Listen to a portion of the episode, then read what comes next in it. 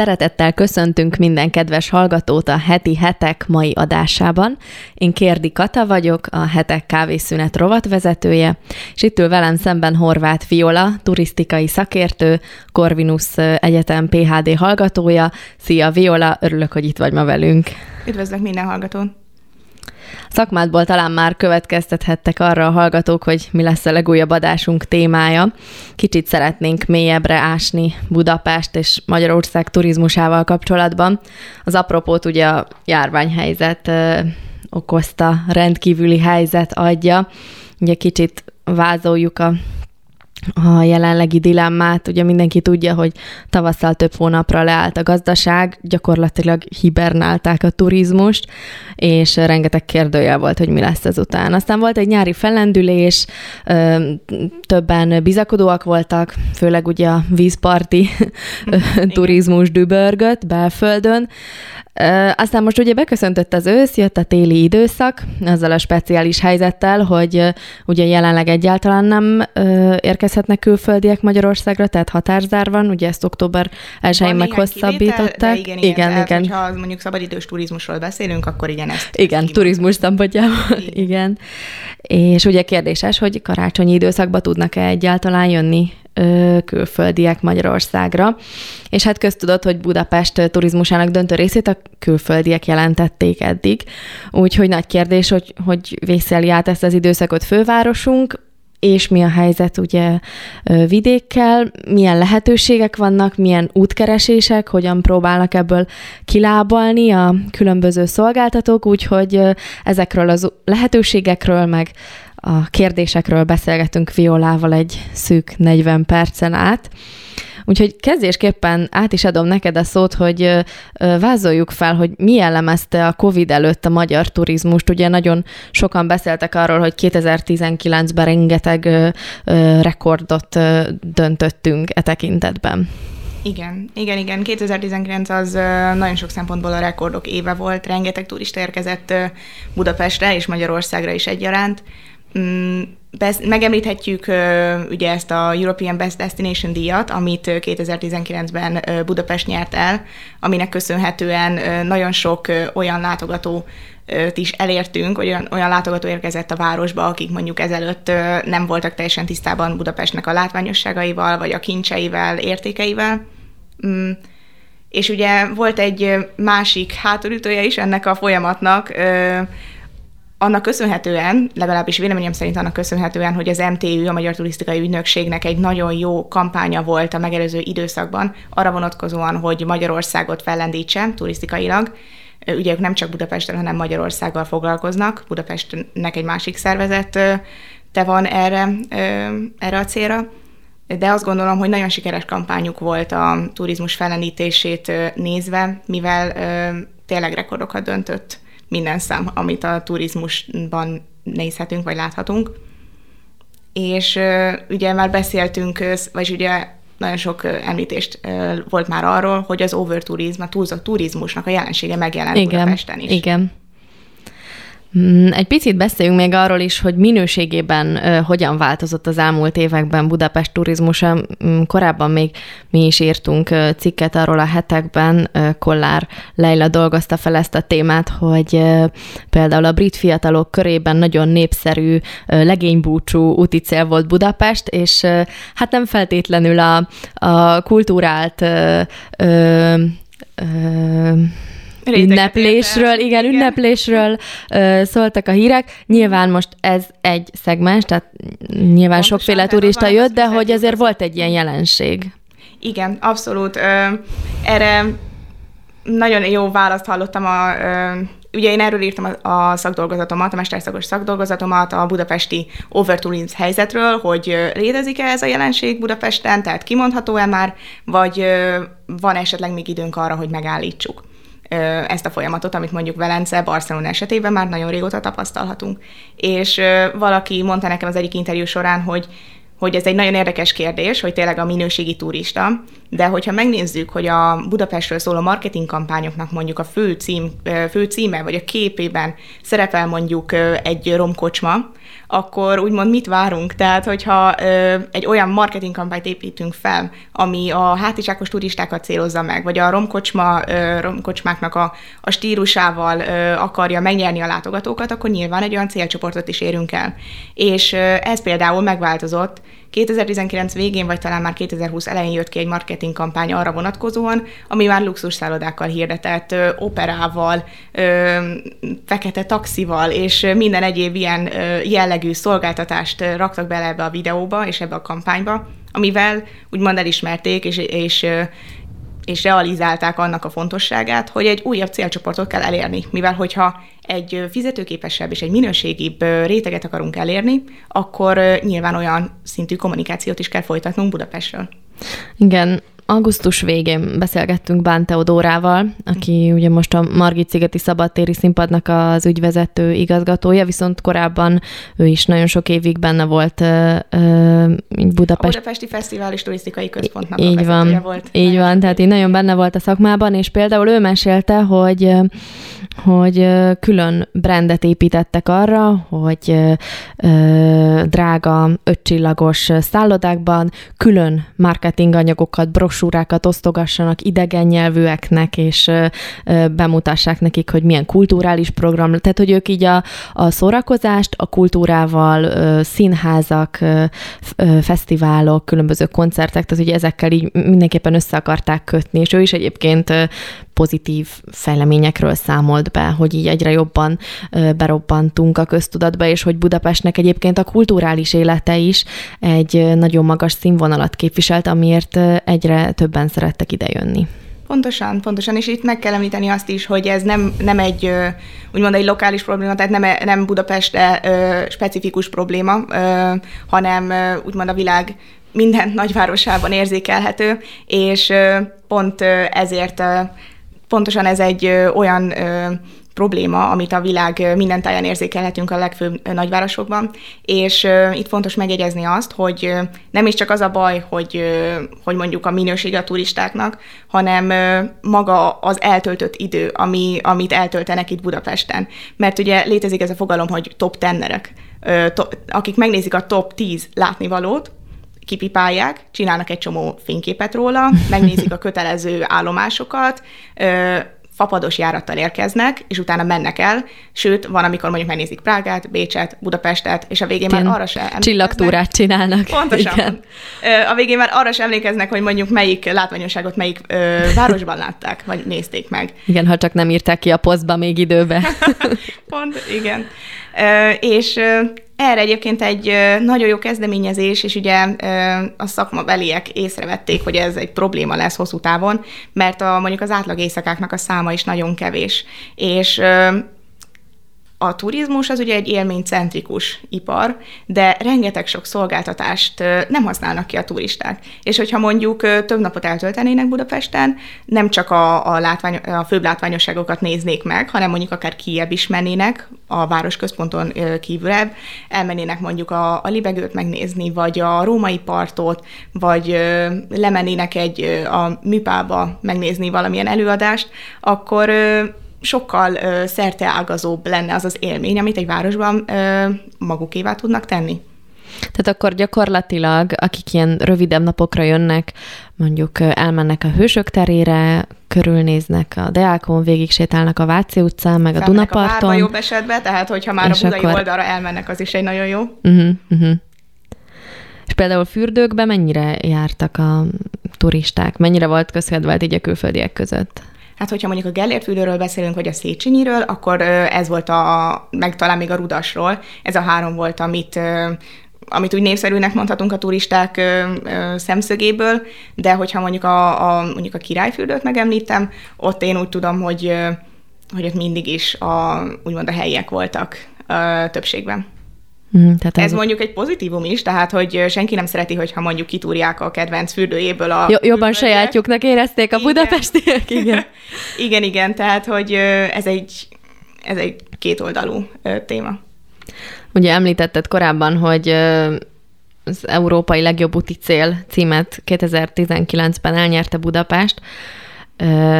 Nagyon sok külföldi is szavazott Budapestre, tehát nem csak a magyar szavazatok nyomták fel a, az eredményt. Viszont létrejött egy olyan jelenség, amit így többen tapasztaltunk, hogy nem feltétlenül érezte már magát otthon az ember Budapesten. Tehát, hogy Váci utcán végig sétáltunk, több volt a külföldi hang, mint a magyar. Igen. És akkor ugye valahogy ez így 2019 végén így csúcsosodott, és akkor jött 2020, Szintén nagyon jó ö, ö, várakozásokkal néztek a, a turizmus szektorban az év elé, hogy na majd akkor újabb rekordok megdőlnek, és hát nem így történt. Ö, gyakorlatilag ugye minden leállt tavasszal. És ö, tudsz erről egy kicsit Igen, mesélni, sem. hogy most ö, kiürült utcák, ugye ö, a magyarok visszafoglalták maguknak, vagy a budapestiek visszafoglalták maguknak Budapestet. Ö, hogyan ö, élte át ezt a szakma? Mennyire hmm. volt ö, drasztikus és ö, sok hatású? Itt még megjegyeznék egyébként egy, egy változást, vagy egy olyan fajta pozitív szemléletmódváltozást, amit én észleltem, és ez ahhoz köthető, hogy a, a Budapesti Fesztivál és Turisztikai Központ élére kinevezték Faix Csabát, aki rögtön egy olyan ötlettel állt elő, hogy van két szervezet, aki Budapestnek a turizmusával foglalkozik, vagy a, az egyik az a, a, az a BFTK, a másik pedig a BVA, az a Budapesti Város, Város Arculati ö, Szervezet. Az egyik az a külföldiekre központosít, vagy összpontosít, a másik pedig a belföldiekre. Tehát a város arculatot azt, a, azt teljes mértékben a, a budapestiek ö, célcsoportjára ö, szabják, és ott azon dolgoznak. És neki ez volt a úgymond korszakalkotó ötletem, hogy szerintem ezt a két szervezetet össze kéne olvasztani, mivel az a jó város, ahol a belföldiek és a külföldiek egyaránt megélnek egymás mellett, ahol harmónia van, ahol nem érzi az egyik réteg kisebbségben magát, ahol ugyanúgy ki lehet szolgálni a külföldieket, de a belföldiek pedig nem akarnak elmenekülni mondjuk Igen. a belvárosból. Ugyanúgy... nem nézik ki a külföldieket, hogy talán magyarul beszélsz. Igen, igen, igen. És itt nem is csak erről van szó, tehát nem a külföldiek részéről, hanem magán, magá, magukról a szolgáltatókról. Tehát, hogyha én nem tudok elmenni egy étterembe, mert ott mondjuk dupla áron ö, tudok megvenni egy, ö, egy ebédet, Persze. mert a külföldiek az kifizetik, de én nem tudom kifizetni, akkor nyilvánvalóan keresek magamnak egy mondjuk egy olyan ö, helyet Budapesten, ahova inkább elköltözök, de ott mondjuk a megélhetésem az, az garantálva van. És és ez az, ami szerintem egy nagyon jó szemléletváltozás volt. Így még 2020 elején a turizmusban. Hmm, mindenki tehát ez nagyon... egy pont a járvány előtt. Igen, igen, igen, igen, és bár inkább úgy mondanám, hogy pont a járvány kezdetekor, uh-huh. mert, mert Fajk Csaba mondott egy, tehát ezt el, elmondtam, kijelentette, hogy neki ez lesz majd a célja, és talán egy, egy-két hétre rá berobbant a vírus, és akkor már olyan Valamire ráértett. Igen, hogy, hogy úgymond pont ezt az időszakot fogta ki, és én, én abszolút optimista vagyok még most is, mert szerintem most, hogy akár kevesebb a turista, és most egy kicsit lelassult ez a folyamat, sokkal könnyebb lesz változásokat átvinni tényleg ezen a téren. És milyen koncepciók vannak, milyen tervek vannak, hogy hogyan szólítsák meg a belföldi turistákat, hogyan tehetik számukra vonzóvá. Ugye az árakat nem lehet így egyik napról a, másikra radikálisan lecsökkenteni mondjuk egy magyar, magyar pénztárcára. Persze, mert ugye ott vannak a, költségek is, hogy ki kell fizetned ugye az alkalmazottaidat, ki kell fizetned a bérleti díjakat, az adókat, a mindenféle termékeknek a, az bekerülési árát, tehát ebben abszolút igazad van. Egy pozitívumot egyébként, ami így eszembe jutott, kiemelnék, hogy az egyik legnagyobb szállodának Budapesten gyönyörű, szép Dunai panorámája van, és a, az talán az ötödik, hatodik emeleten eddig volt egy VIP lounge tehát ahova a, azok a vendégek mehettek be reggelizni vagy dolgozni, ahol akik kifizették mondjuk az extra díjat. Most ugye nincsenek turisták, ezért nekik volt egy nagyon jó ötletük, hogy ebből a, ebből a fenti teraszból csináltak egy, egy skybart, tehát egy, egy ilyen tető teraszt, ahova úgymond földi halandók, tehát mi is, belföldi, belföldi vendégek nyilván foglalás ellenében, de felmehetünk és csodálhatjuk a Donai panorámát, ami igazából talán az egyik legszebb kilátás Budapesten. Nagyon jó. Mm, ugye, Még ha esetleg igen. említsek, akkor most mostanában hirdették ki, hogy bevezetik a Budapest Restart kártyát, ami a belföldieket célozza meg, tehát hogyha mondjuk vidékről felutazik valaki Budapestre, akkor eltölthet itt kettő-három napot, kedvezményesebben foglalhat szállodát, ingyenesen kap fürdőbelépőket, tehát meg kell venni ezt a kártyát, és nagyon sok kedvezményben részesül turisztikai szolgáltatóktól. Még például Hopohopov kártya is, vagy elérhetőség is van, én budapestiként is nagyon szeretek felülni hopo-hopo járatokra, mert igaz, hogy a leg főbb látványosságokat mutatja meg nekem is, viszont hogyha majd jön egy külföldi, akinek, akit mondjuk én viszek körbe a városba, akkor sokkal több információt tudok elmondani azokról a, a helyekről, a, amik környékében igazából élek, de lehet, hogy nem tudok róla nagyon fontos információkat. Igen, egyébként most akkor egy ilyen kis kitérőként szerintem ide be is emelhetnénk a Budapest 100 programot, hiszen pont ez volt a célja pár héttel ezelőtt volt a tíz éves jubileuma, hogy kinyitják azokat a házakat, amik mellett akár minden nap elsétálunk az utcán, de nem tudunk róluk semmit, és ugye Budapestnek az is egy szépsége, meg különlegessége, hogy gyakorlatilag minden háznak van egy saját története, főleg ugye a belvárosban már több száz éves házak vannak, szinte nincs olyan ö, ö, lakótömb, ahol valami híres ember ne lakott volna, vagy ne fordult volna meg. Tudsz mesélni egy kicsit erről a Budapest 100 programról, hiszen te is nyakig benne voltál a szervezésben. Igen, én tavaly csatlakoztam a Budapest Száz csapatához, mint önkéntes, idén pedig már zónakoordinátorként folytattam így a, a szervezésben való részvételt.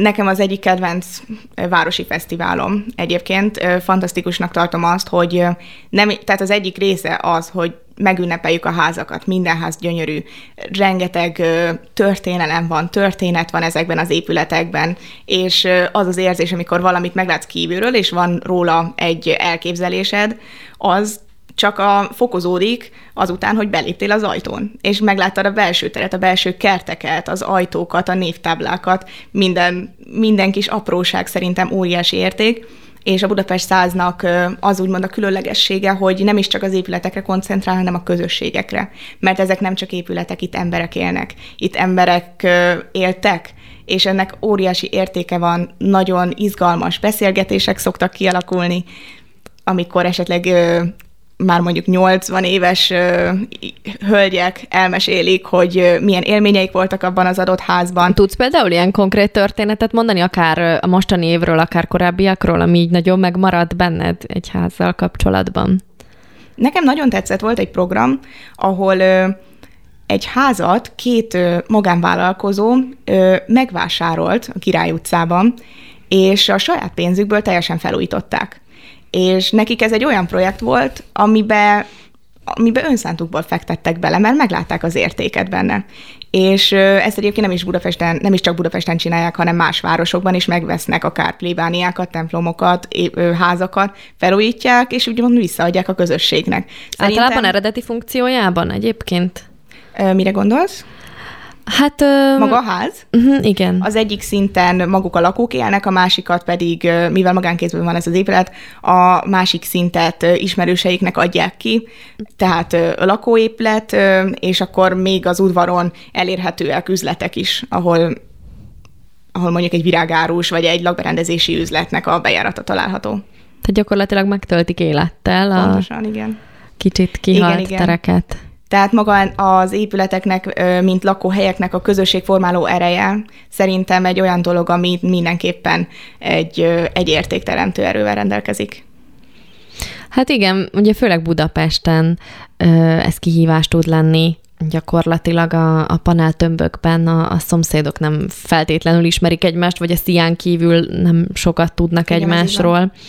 És azért ez egy nagyon jó kezdeményezés, hogy kicsit így közelebb hozzák a szomszédokat, a kerületlakókat egymáshoz. Igen, sok olyan történetről is tudunk, hogy mondjuk elkezdődött az ötletelés, hogy milyen programokkal lepjük majd meg a látogatókat, és kiderült az egyik lakóról, hogy ő mondjuk furujázik, a másik hegedől, a harmadik zongorázik, és nem is tudták egymásról, hogy mindenkinek van valamilyen kötődése a zenéhez, de ezen a Budapest az hétvégéjén ö, szerveztek egy koncertet, és ö, azóta is összejárnak próbálni és zenélni, csak kedvtelésükből. Voltak egyébként uh, idén ilyen rendkívüli intézkedések, vagy hogyan próbáltátok meg a, a járványhelyzetnek az árnyékában biztonságosan lebonyolítani ezt az eseményt?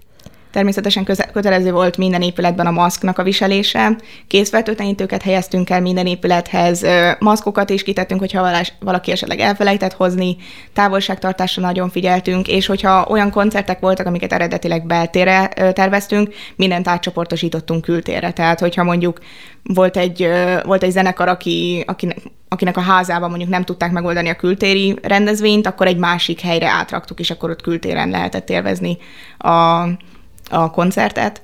Egyébként az én tapasztalatom az, hogy mindenki nagyon figyelt ezekre a szabályokra, mindenki viselte a maszkot, hát abszolút együttműködők voltak. is fogyott, és, és azóta se tudunk negatív esetekről, hála Istennek, úgyhogy... Jaj, de jó.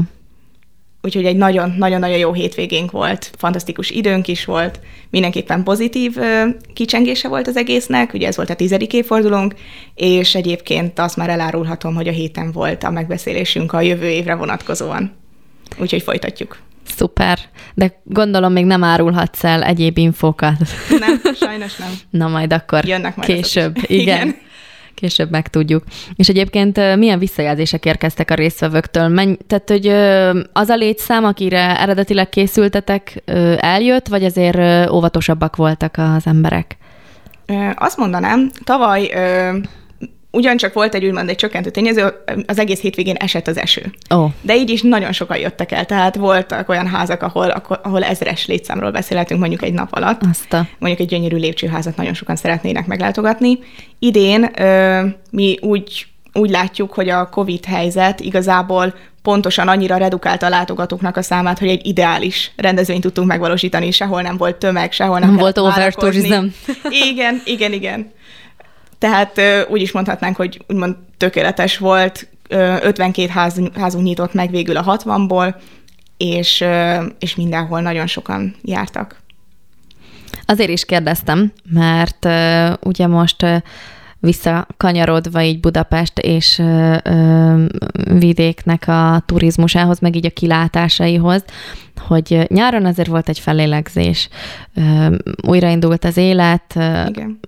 Optimistán nyilatkoztak az MTÜ-től is, hogy már július legelején nagyon sok szálláshely egész nyárral betelt, úgymond erőt tudott nyerni a szakma, vagy így valamennyire visszanyerni az optimizmusát, és akkor most ugye jött az ősz, amikor megint elkezdődött a bizonytalan időszak, és ugye a tavasszal ellentétben itt most az a nagyobb kihívás, hogy ugye a tavaszból jött a nyár, de az őszből a tél jön, tehát, hogy szabadtéri programokat ö, ö, nagyon Igen, az ember neccesen. próbál az optimizmusához kapaszkodni, igen, de igen. igen, a tények egy kicsit ö, és hogy elkeserítő. Igen, és hogy ugye az emberekben is most megint van egy belső vészfék, hogy, tehát ahogy említetted, szabadtéri programokra szívesebben kimozdulnak, Igen.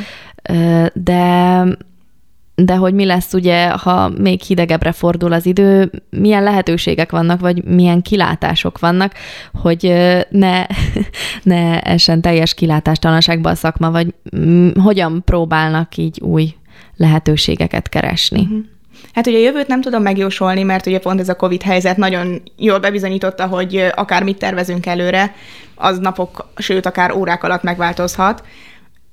Szerintem a turizmus szakma most, a mostani időszakot próbálja legjobban kihasználni arra, hogy még még most menjenek el az emberek rendezvényre, mondjuk szabadtéren, még most ö, üljenek be az emberek éttermekbe, még most menjenek el ö, nyaralni, vagy akár ilyen őszi szünetre, am, amíg lehet. És ö, én úgy látom, hogy azért eléggé nagy a pessimizmus, így most a, a jövőre tekintve, amilyen optimisták voltak az emberek nyáron. Most azért mindenki érzi, hogy valószínűleg egy újabb hullám jön majd, ami a turizmust még inkább érinteni fogja. Valószínűleg még több hely fog bezárni, és arra számítanak a, a szakmabeliek, hogy a turizmusban dolgozók kétharmadát fogják elküldeni, tehát így, így most akár az első és második hullámot így összevéve tehát... Nem tudtak egyébként nyáron tartalékot felhalmozni? Vagy nem volt nem, akkora bevétel? Sajnos ez az időszak nem arra volt jó, hogy, hogy tartalékot halmozzanak fel a, a szolgáltató egységek, hanem a túlélésre. Tehát, hogy még az embereknek a nyáron tudjanak, tudjanak munkát adni. Tehát ugye már vannak ilyen szezonális, ugye beszélgettünk még adás előtt arról, hogy például Balatonon, vagy az ilyen vízparti helyeken, ahol ugye az a cél, hogy nyáron jön a rengeteg turista, és akkor amit nyáron összegyűjtenek, abból így ősszel-télen valahogy így megélnek. Igen, igen, és ahogy ugye említettem, a balatoni piac is, és egyébként a vidéken más régiók is nagyon szezonálisak. Tehát mondjuk nyáron, vagy az őszizünetben, vagy ünnepek környékén érkezik egy nagyobb hullám, ahol az emberek megszállnak a szállodákban, viszont a, a kettő közötti, vagy a, nem is a kettő, hanem ezek a közötti időszakot általában rendezvények töltik meg. Na már most ugye bele kell gondolnunk abba, hogy rendezvények nagyon nem valósulnak meg.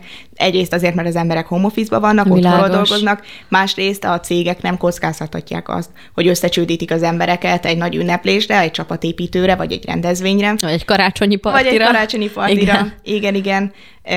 És ezt a piacot egy nagyon nagy óvatosság jellemzi most, ami miatt a rendezvényszakma úgymond elég nagy bajba van. Próbálnak hibrid megoldásokat létrehozni, hogy aki mondjuk szeretne, elmehet a rendezvényre, aki pedig inkább óvatosabb ö, online követheti az eseményeket, de ez sem egy ideális megoldás. Ugye említetted ezt a, ezeket a hibrid megoldásokat. Vannak esetleg még ilyen hasonló ö, praktikák vagy fogások, amivel ö, próbálkoznak a szektoron belül? Igen, egy nagyon érdekes ötlet, hogy az egyik szálloda kihirdette, hogy az ő szobáit ki lehet venni hosszú távra is. Tehát mondjuk nem kell azon aggódnod, hogy egy lak, lakást keres magadnak, hanem kivetted az ő szállodaszobájukat, azt hiszem havi ilyen 90 ezer forintért, amibe, ami érték ők cserébe adnak neked egy szobát, mikrót, wifi-t, akár egy íróasztalt, takarítást, és igazából próbálják úgymond buzdítani az embereket, hogy, hogy ez is egy megoldás. Tehát gyakorlatilag egy komplet szolgáltatást kapnak. Igen ami mondjuk lehet egyetemistáknak még nagy segítség, és hogyha Igen, szinte egyébként olyan, mint egy kollégium. közepén más Igen. kitakarít helyettük, és akkor Igen, szerintem egyébként nagyon jó ötlet, mert az üres szobánál minden jobb. Persze. Tehát, hogy ez egy, ez egy nagyon jó ötlet. Hát meg ez egy élhető ár. Tehát Igen. azért az albérletárak ma már ennél feljebb is vannak. Igen, jóval. bár ugye ez, erre is volt hatással a vírus, azt hiszem talán Budapesten ilyen 10%-ot estek az albéletárak, de, de igen. visszamentek vidékre a... Igen, nagyon sok esetben. Igen. Egy másik megoldás, ugye én azt látom, és a, a cikkeket is, amiket olvasok, mind, mindenre utalnak, hogy most két fajta megoldás felé néznek a szolgáltatók. Az egyik az a fenntarthatóság. Ugye most van idő arra, hogy mondjuk megváltoztassunk olyan dolgokat, amikkel eddig nem voltunk elégedettek, és, és fontosak, mert, mert a turizmusnak ugye a, a, az ekológiai lábnyoma az, az mindenképpen csökkentendő. A másik pedig a digitalizáció. És például ezt ezt az utat választotta az egyik magyar startup is, akik eddig azzal foglalkoztak, hogy tableteken és egy online felületen elérhetővé tették a szállodai információkat a szobában. Most ugye nem voltak nagyon turisták, ezért gondoltak egyet, és az éttermek felé kezdték el terjeszteni a szolgáltatást, érintésmentes étlap ö, ö, igen, ez most nagyon aktuális. Igen, igen, igen, én is benne vagyok a projektben, és Na, akkor mesélj egy kicsit hogy, róla. Igen. azt látom, hogy mindenképpen egy óriási nyitottság van a szállodák részéről, nem is a szállodák, hanem az éttermek részéről, és az éttermek szeretnék növelni a vendégélményt, szeretnék, hogyha a vendégek őket választanák, és és szeretnék megvédeni a vendégeiket. És ez az egyik szempont, a másik pedig, hogy szeretnék megvédeni magukat, a munkavállalókat. Hogy csökkentsék a, a találkozásoknak a számát. Nagyon jó megoldás lehet erre ez az érintésmentes étlap, és már egyébként nagyon sok díjat is nyertünk, és most is több, több válaszra várunk így befektetések kapcsán, és szerintem ez mindenképpen egy olyan megoldás és egy olyan választható út, ami, ami hosszú távon is jövedelmező lesz így a, a szolgáltatóknak. Tehát vannak akkor már konkrét éttermek, ahol igen. érintésmentes étlapok. Igen. Tudsz esetleg párat megemlíteni? Nem tudom, hogy megemlíthetek-e, de több Akkor csak annyit, hogy igen, tehát hogy igen, igen, helyileg. Tehát több budapesti étterem is van már, akik ezt használják, és ami még nagyon érdekes, hogy, hogy a Balatonnál nagyon sok megkeres, vagy Balatontól nagyon sok megkeresésünk érkezett. Tehát ők is számítanak még a vendégekre, de ők is érzékelik azt, hogy megváltoznak az igények, az emberek óvatosabbak, a biztonságos helyeket keresik, és nekem egy nagyon pozitív visszajelzés volt az, hogy nem csak Budapesten gondolkoznak ilyen digitális megoldásokban, hanem vidéken is, akár Balatonnál, Egernél is van már szállodánk, aki, aki megkeresett minket, hogy szeretné bevezetni a, az éttermében, vagy akár konferenciateremben, úgyhogy én ennek nagyon örülök. Igen, ez abszolút egy piaci rés, mert ha az ember elmegy étterembe, ugye rögtön ki van téve a kézfertőtlenítő, a pincérek mazgba vannak, a kést, villát, szalvétát nyilván tisztán kapja az ember. Jobb de ugye, igen, igen, reménykedjünk, de, de pontosan ez az volt az, az ilyen kardinális kérdés. Igen, és mi is voltunk olyan étteremben, hogy néztük, hogy hát már ilyen saláta volt az étlap. Tehát látszott, hogy ezt nem, nem tegnap nyomtatták. Igen. Itt pedig igazából egy QR kódot elhelyezel az asztalon, a, a vendégek lefotózzák ezt a telefonjukkal, ugye a telefonok most már felismerik a QR kódokat, és ö, még képeket is ö, fel lehet tölteni az alkalmazásba. Nagyon jó. Nem kell alkalmazást letölteni, mert ez egy, ez egy webes alapú ö, applikáció, és ott minden információt feltüntethetsz a vendégeidnek, ráadásul még akár az étteremről is megoszthatsz érdekességeket, bemutathatod a csapatot, recepteket oszthatsz meg, és dolgozunk azon, hogy azonnal meg is, rendelhet, meg is rendelhetőek legyenek az ételek. Tehát, hogy akár a, a pincérnek a szerepe, az kikerülhető legyen, hogy QR kódról ott leülsz, és akkor beírod, hogy mit megoldás, kérsz. és ami egyébként érdekes, mert pont a héten kaptam a visszajelzést, hogy van olyan étterem, aki nem szeretné bevezetni a, úgymond a rendelésnek a, a lehetőségét, mivel ugye az étteremben nagyon sokan azért mennek, hogy interaktáljanak a, a felszolgálókkal, hogy mosolyognak egymásra, hogy beszélgessenek, hogy mégiscsak találkozzanak valakivel, hogyha kilépnek a, a home office-nak a sötétségéből, és ezért nyilvánvalóan mi rugalmasak vagyunk, és aki szeretné, annak elérhetővé tesszük a rendelésnek a funkcióját, aki pedig azt mondja, hogy ezt a részét szeretné személyesen ö, lebonyolítani, arra is van lehetőség.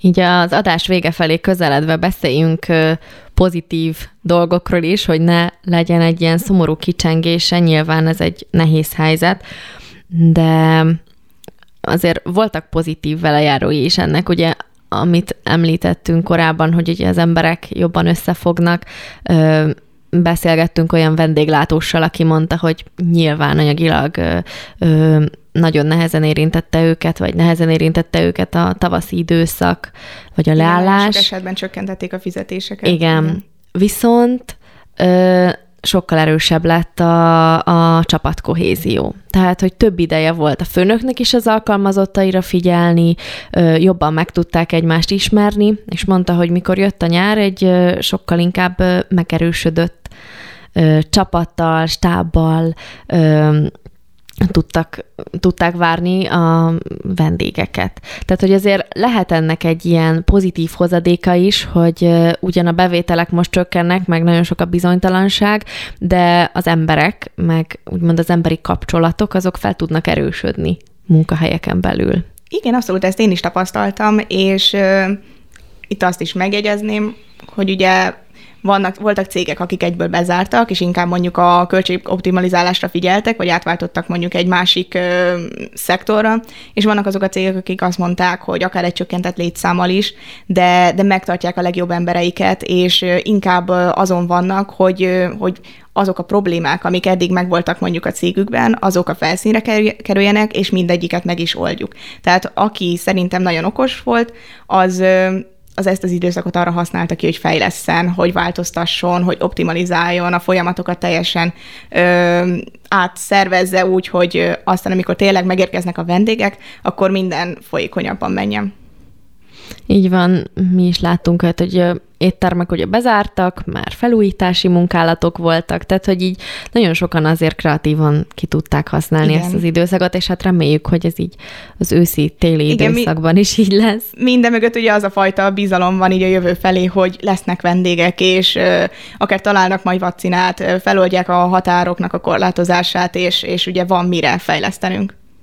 Hát zárásképpen ö, beszéljünk a szakmának a szépségeiről. Tehát, hogy annak ellenére, hogy most kicsit megroppant ez az ágazat, de mondd el pár szóban, hogy mitől ö, ö, tehát, hogy milyen adottságai vannak mondjuk egy turisztikai ágazatban dolgozó embernek, vagy ha például ö, ö, szektort vált, akkor milyen készségei alakultak ki ez idő alatt, amit aztán máshol be tud forgatni, mert azért, azért a, turizmus szakmához kell egy nagyfokú rugalmasság, és hát idegen nyelvtudás is. Igen, ez egy nagyon jó kérdés, és egy nagyon érdekes téma, amiről beszélsz. Ugye én a, a doktori ö, tanulmányomat is ebben a témában folytatom, ö, és ö, például azt tapasztaltam, hogy nagyon sok ismerősöm, aki mondjuk a turizmusra dolgozott, és elvesztette a munkáját, nehezen kap állást. És elmondták nekem, hogy azért, mert nem tartják elég komolynak őket, amiatt, hogy mondjuk a turizmusból érkeznek. És szerintem ez egy, egy olyan fajta percepció, amit amit meg kell változtatnunk. Tehát egy olyan fajta brandet kell képítenünk a, a turizmusnak, ami a valóságot tükrözi, mert ezek az emberek, akik a turizmusból érkeznek, mindannyian nagyon kreatívak, beszélnek nyelveket, rugalmasak, valószínűleg szeretik az embereket, abszolút nagyon gyorsan betaníthatóak, lelkesek, nyitottak az újdonságokra, változásokra, és szerintem ezek mind olyan tulajdonságok egy turizmusban dolgozó ember részéről, amik igazából bármelyik szektorban nagyon jövedelmezőek. Így van. Hát nagyon sok sikert kívánunk neked is, Viola, a továbbiakban, meg Köszönöm. a kutatásaidhoz. Arról még pár mondatba beszélnél így, uh-huh. hogy mi az, amit, amiben majd szeretnél mélyebb rásni itt a PhD munkádban? Mindenképpen. Az én témám, amit kutatok, az a employer branding a turizmusban, ami magyarul annyit tesz, hogy munkáltatói márkázás a turizmusban. Ez egy igazából egy elég kutatatlan téma még így a szakmában, nem is csak akár a turizmus tekintetében, hanem más részen is, mert azt fogom megvizsgálni, hogy hogyan tudunk vonzó munkaerőt, vagy nem is, tehát hogyan tudjuk a legjobb munkaerőt bevonzani a cégekhez. És hogyha ráteszik most akár a COVID-nak a szűrőjét erre a témára, akkor nyilván megváltoznak a kihívások, mert a, a járvány előtt is problémák voltak abban, hogy a legjobb embereket megtalálni, és az üres pozíciókat betölteni. Most inkább az a probléma, hogy, hogy ha majd újra indul a piac, akkor hogyan tudjuk újra a bizalmat felépíteni az emberekben, hogy dolgozzanak ebben a szektorban, és itt, itt megint csak az a fajta szenvedély, aki a turizmus iránt el van kötelezve, az az egyik nagyon fontos tényező, a másik pedig az, hogy össze tudjuk-e hozni az, azokat a szempontokat, amiket egy munkavállaló kínál, azokkal a szempontokkal, amiket a munka vagy munkaadó, munkaadó kínál, és azokat a szempontokat, amiket a munkavállaló keres. Tehát, hogyha szerintem meg lenne egy ilyenfajta diskurzus a két oldal között, akkor az mindenképpen egy nagyon jó alapot képezne arra, hogy gyorsan újra tudjon majd indulni a piac, és ne legyen majd óriási munkaerőhiány. A másik pedig, hogy az egyetemeknek szerintem óriási jelentősége van a képzés tekintetében, és abban a tekintetben, hogy mennyire ö, lép be egy egy vállalat, vagy egy vállalkozás, egy turisztikai ö, ö, vállalkozás az egyetemi falak közé, hogy már ott találkozzon a diákokkal, már ott átadja a tudását, és ott megtörténjen úgymond a képzés, és ne csak mondjuk egy gyakornoki ö, szerződés alatt, vagy utána egy munka, munka viszony alatt. Igen, akkor van itt mit átstruktúrálni, meg áttervezni, úgyhogy... Nagy a kihívás, de, de szerintem egy nagyon jó folyamat fog elkezdődni majd. Hát nagyon sok sikert, meg kitartást kívánunk ebben az ágazatban dolgozóknak. Mi az adásunk végéhez értünk, Horváth Viola turisztikai szakértővel, a Corvinus PHD hallgatójával beszélgettünk. Viola, köszönjük, hogy elfogadtad a meghívásunkat. Nagyon köszönöm. És köszönjük a hallgatóknak is, hogy velünk tartottak, mindenkinek jó egészséget és vidám napokat kívánunk a kisé hűvösebb időjárás ellenére is.